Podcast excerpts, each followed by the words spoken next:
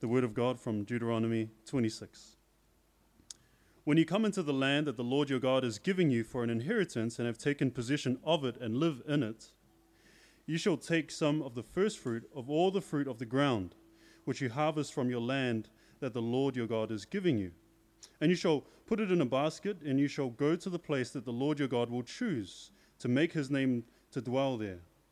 And you shall go to the priest who is in office at the time and say to him, I declare today to the Lord your God that I have come into the land that the Lord swore to our fathers to give to us.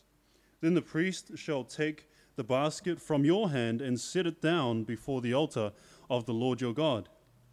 And you shall make response before the Lord your God. A wandering Aramean was my father. And he went down into Egypt and sojourned there, few in number. And there he became a nation, great mighty, and populous. And the Egyptians treated us harshly and humiliated us and laid on us hard labor.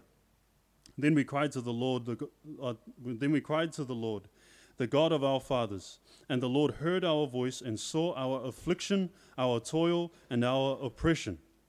And the Lord brought us out of Egypt with a mighty hand and an outstretched arm, with great deeds of terror and signs and wonders. And he brought us into this place and gave us this land, a land flowing with milk and honey. And behold, now I bring the first of the fruit of the ground which you, O Lord, have given me. And you shall set it down before the Lord your God and worship before the Lord your God.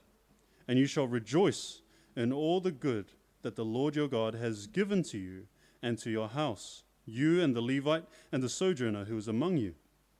When you have finished paying all the tithe, of your produce in the third year, which is the year of tithing, giving it to the Levite, the sojourner, the fatherless, and the widow, so that they may eat within your towns and be filled. Then you shall say before the Lord your God, I have removed the, the sacred portion of my house, and moreover, I have given it to the Levite, the sojourner, the fatherless, and the widow, according to all your commandment, according to your all your commandment that you have commanded me. I have not transgressed any of your commandments, nor have I forgotten them. I have not eaten of the tithe while I was mourning, or removed any of it while I was unclean, or offered any of it to the dead. I have obeyed the voice of the Lord my God. I have done according to all that you have commanded me. Look down from your holy habitation from heaven, and bless your people Israel, and the ground that you have given us, as you swore to our fathers, a land flowing with milk and honey. This day the Lord your God commands you to do these statutes and rules. You shall therefore be careful to do them with all your heart and with all your soul. You have declared today that the Lord is your God, and that you will walk in his ways and keep his statutes and his commandments and his rules and will obey his voice. And the Lord has declared today that you are a people for his treasured possession, as he has promised you, and that you are to keep all his commandments and that he will sit you in praise and fame and in honor, high above all nations that he has made, and that you shall be a people holy to the Lord your God, as he promised. Let's ask for the Lord's help. Lord, thank you so much for your Bible. Lord, we know that um, it was your voluntary love act that brought us this word. Lord, you uh, were under no obligation. You were not forced to give us your word. Lord, instead, you loved us so much that you gave us your word so that we might see you there and see our great need for you, that we might see our Savior, Jesus Christ. Lord, would you help us to do that this morning as we look at your word? Help us to see Jesus.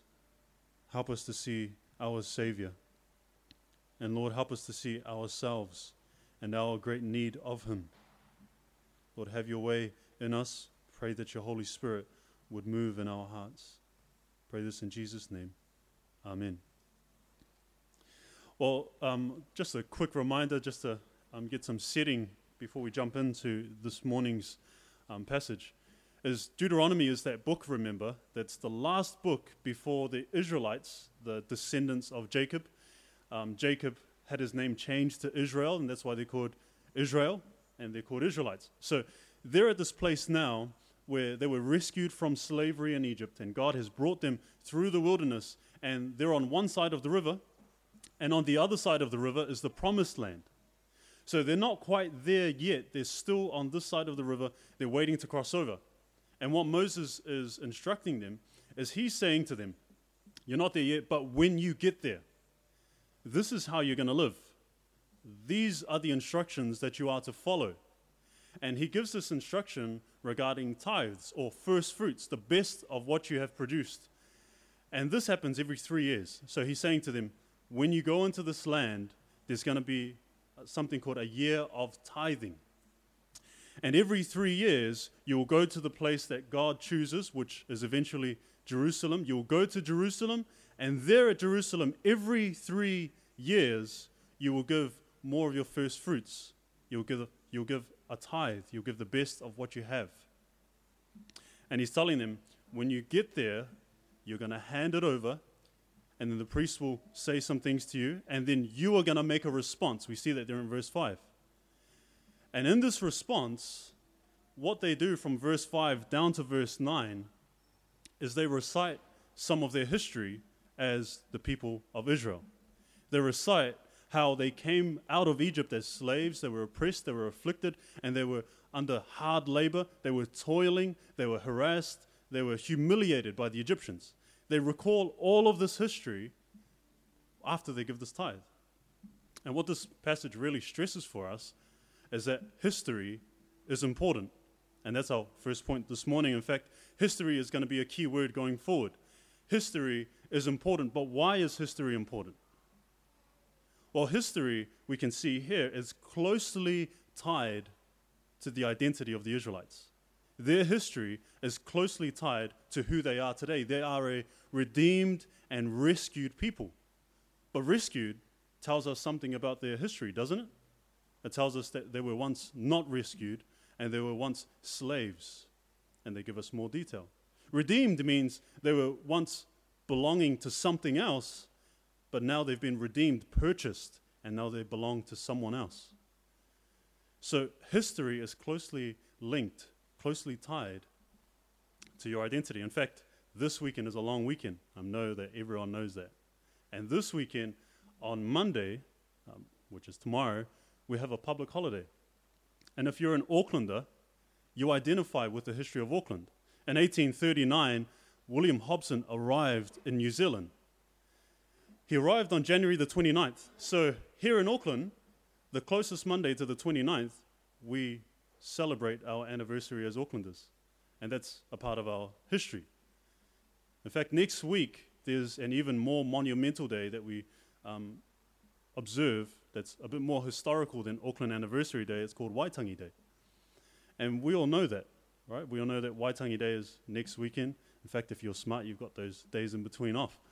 So next weekend, we sort of observe what is the beginning of New Zealand as a country as we know it today. And so we're affected by our history. In fact, we get days off this weekend and next weekend. And it's closely linked to who we are as a country and who we are as a city, Auckland Anniversary and Waitangi Day. And there are things that we do here at church that remind us of our history. So if, if you're a, a believer here, the first Sunday of every month, we do the Lord's Supper.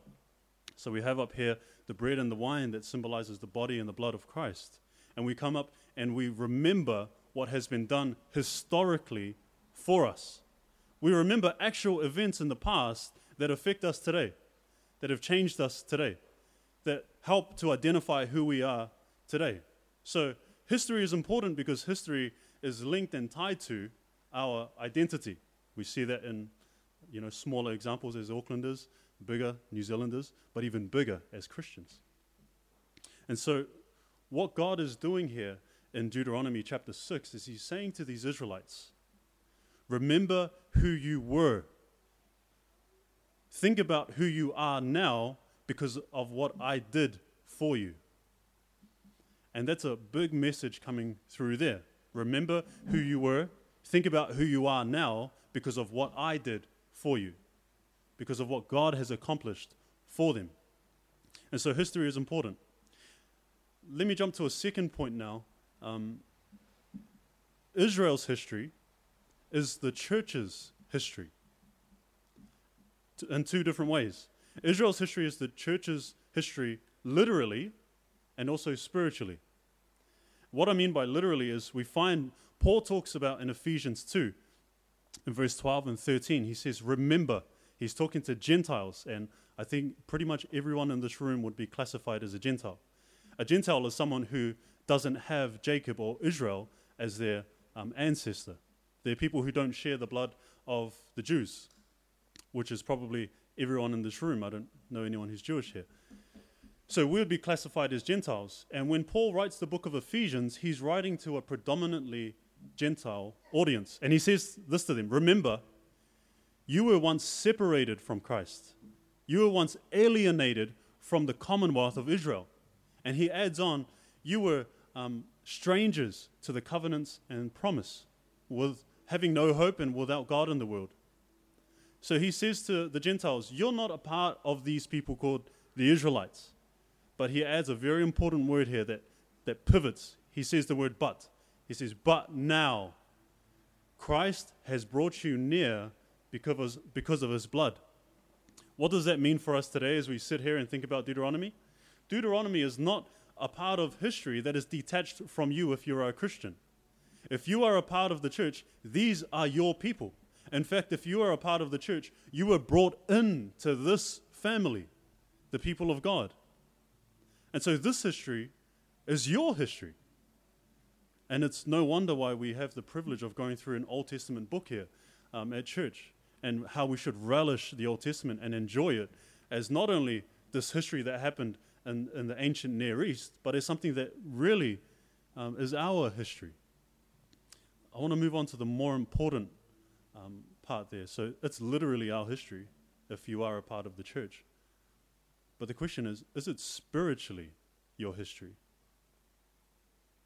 And this is where really I beg you to pay attention. Is this spiritually your history? And this is what I mean by spiritually. The New Testament gives us these words um, that cause the Old Testament and things that happen in the Old Testament, events and places and things, they call them shadows.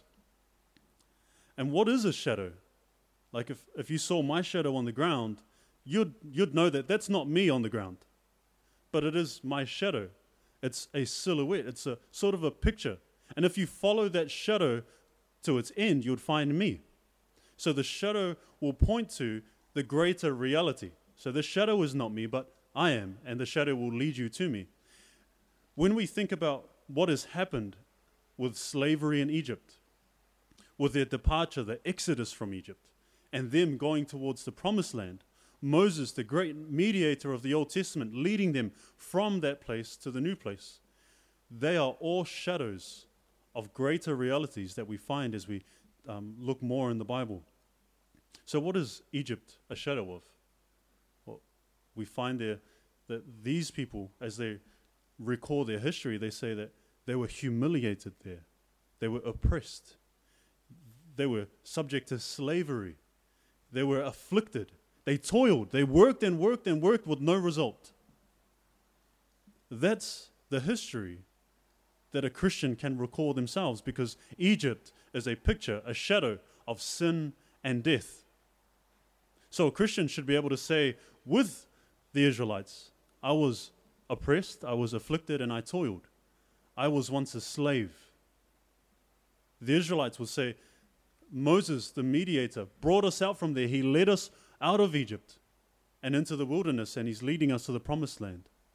And what is Moses a shadow of? We see this clearly in the book of Hebrews. Moses, the mediator, is a shadow of Jesus Christ. Jesus Christ is the full realized reality. Jesus Christ is the greater reality that Moses was a shadow of. And what did Jesus do? He leads people out of sin and death into the promised land. And what is the promised land a picture of? The promised land here that they're talking about, they're thinking about a land of rest, a land flowing with milk and honey, where God is leading them to, and they're going to stay there. That's a picture of eternity with heaven. In fact, again in Hebrews 4, we see that the rest talked about there is realized in the eternal rest with God in heaven. And so when I say is this your spiritual history? What I'm asking is, is that true of your past? Did Jesus Christ pull you out of sin and death? And is he leading you towards eternity with him? This is the church's spiritual history. So anyone who is a Christian can say those things about themselves. They can say what the Israelites said, but only in a greater reality that they were slaves, that they were oppressed, that they toiled and labored, that they were humiliated, but then a mediator took them from where they were to a promised land. And we're on our way there. So, those are a couple of points that I want us to consider this morning. Is history is important because it's tied to your identity. And the church's history, well, Israel's history, is the church's history. And I want to talk about something else that we find here. We see it particularly in verse 10, 11, and 16. Is what is the appropriate response to what God has done in history? What is our response to history? So if we look there in verse 10 of chapter 26, it says there, And behold, now I bring the first of the fruit of the ground, which you, O Lord, have given me. And you shall set it down before the Lord your God and worship before the Lord your God. And you shall rejoice in all the good that the Lord your God has given to you and to your house. What language do we find there? We find the language of bring your first fruits. What that means is bring the best that you have. We see language there of come and worship. What, what does that mean? It means to come and adore. Come and have your affections poured out to Him. We see there rejoice. So when you come, rejoice the New Testament language for this we find in Romans 12 and verse 1 and 2.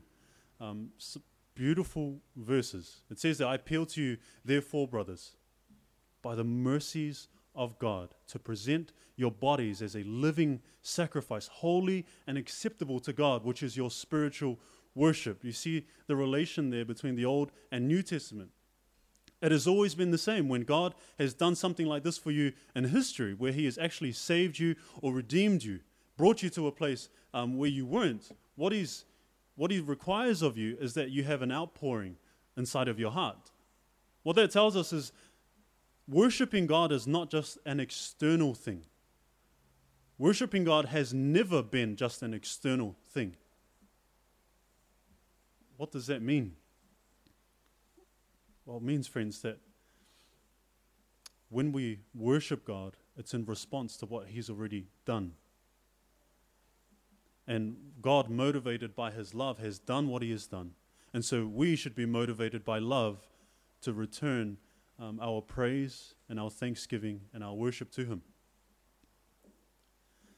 And here's a really, really important point that we must think about and we must wrestle with and we have to get clear is what is the relationship between the salvation that God gives because he's motivated by his love and he saves people? What is the relationship between salvation and the works that we're called to do. So it says here, if you look in verse 16, in chapter 26, it says, This day the Lord your God commands you to do these statutes and rules.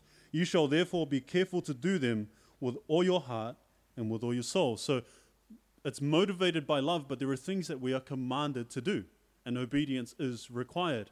But what is the relationship between the works that we do, those things there, the following of the commandments, and the salvation that we have, the salvation that God accomplishes for us. And here's something that we must really have clearly in our minds salvation requires the response of works. Okay. Let me try and make that a little bit more clear. Works are a response to salvation, not the cause of it. I'll, I'll say that again. Works are the response to God's salvation and not the cause of it. What does that mean? It means, friends, that when we're commanded to do this or that, or A, B, or C, A, B, or C doesn't save you. You doing A, B, and C, or you turning up to church every single week, or giving money, or finding some way to serve, doesn't make you saved. But salvation should call us to do those things. Um, in other words, it's impossible to work for salvation, but salvation has made works possible. Because we are saved, we can work.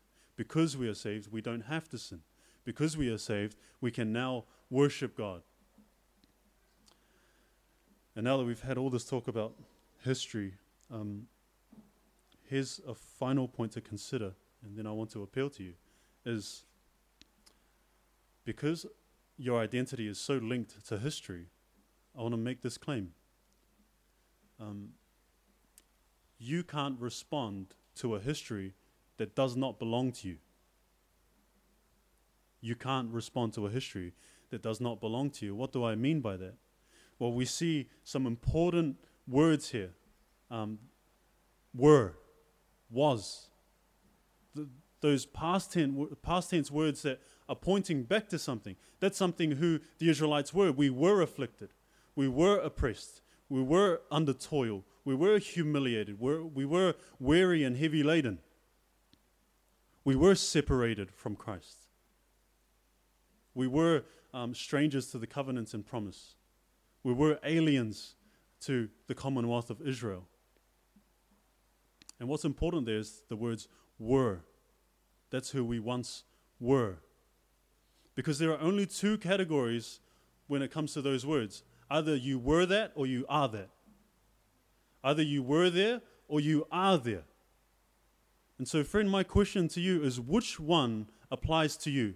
Is that something that you were or is that something that you are?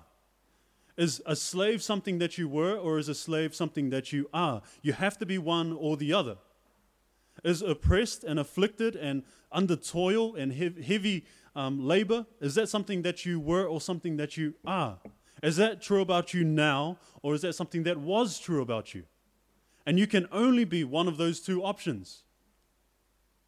And so I ask you this morning which one applies to you?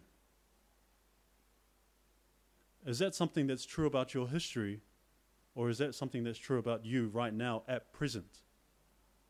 Were you a slave to sin and death, or are you a slave to sin?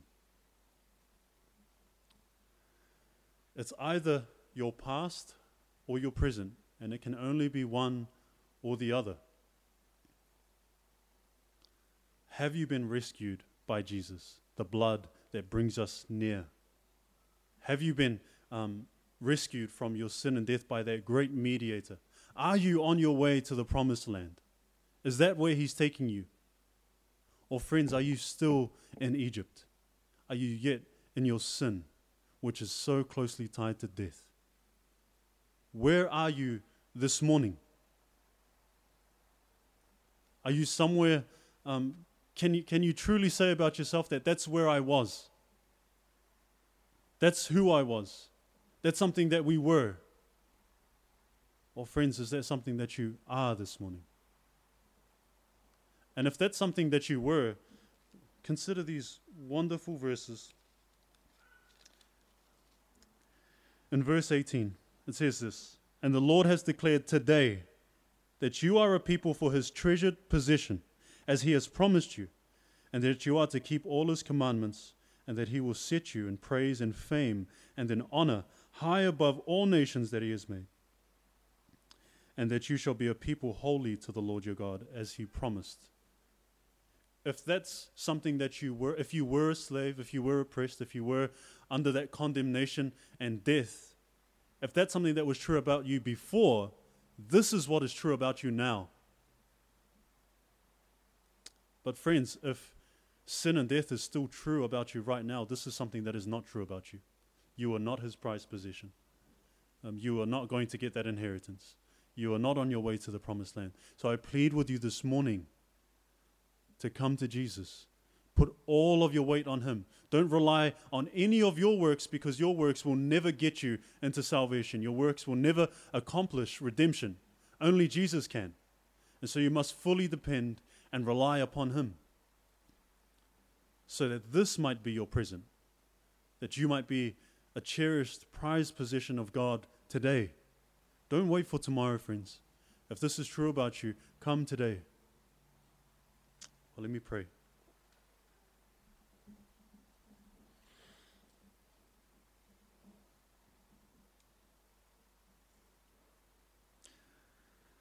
Lord, as we consider these words penned uh, thousands of years ago, we thank you so much uh, that they have relevance for us today. Thank you, Lord, that we look back and we see all of these shadows casted by Jesus. We thank you that we look back and we see that they point us forward to the reality that is Jesus Christ on the cross, that Jesus Christ crucified. Thank you, Lord, that we can look back and learn from our past, learn from our history. And Lord, as our identity is closely tied to our history, Lord, I pray that we, we could say, everyone in this room, that that's something that we once were. So that now we could say that we are uh, the position, the treasured position of God. Oh Lord, would you work in the hearts of everyone this morning? Lord, that your uh, treasured positions here this morning would be full of joy, uh, hearts overflowing, motivated by love to do all that you have commanded as a response to your goodness, not the cause of it. And Lord, I pray for uh, those who are yet to believe in Jesus Christ, that you would lead them to Him this morning. Oh Lord, would you tear down any notion that they can make their way to you? And Lord, would you lead them to Christ, who accomplishes all of that for us? The only way. Oh Lord, be pleased to save people. Be pleased, Lord, to redeem people and lead them to you, change hearts uh, so that more people might worship you. And we pray that your name would be famous all around the world.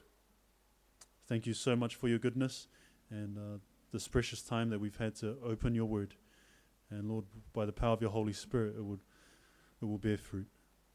Thank you so much for your goodness. We pray in Jesus' name. Amen.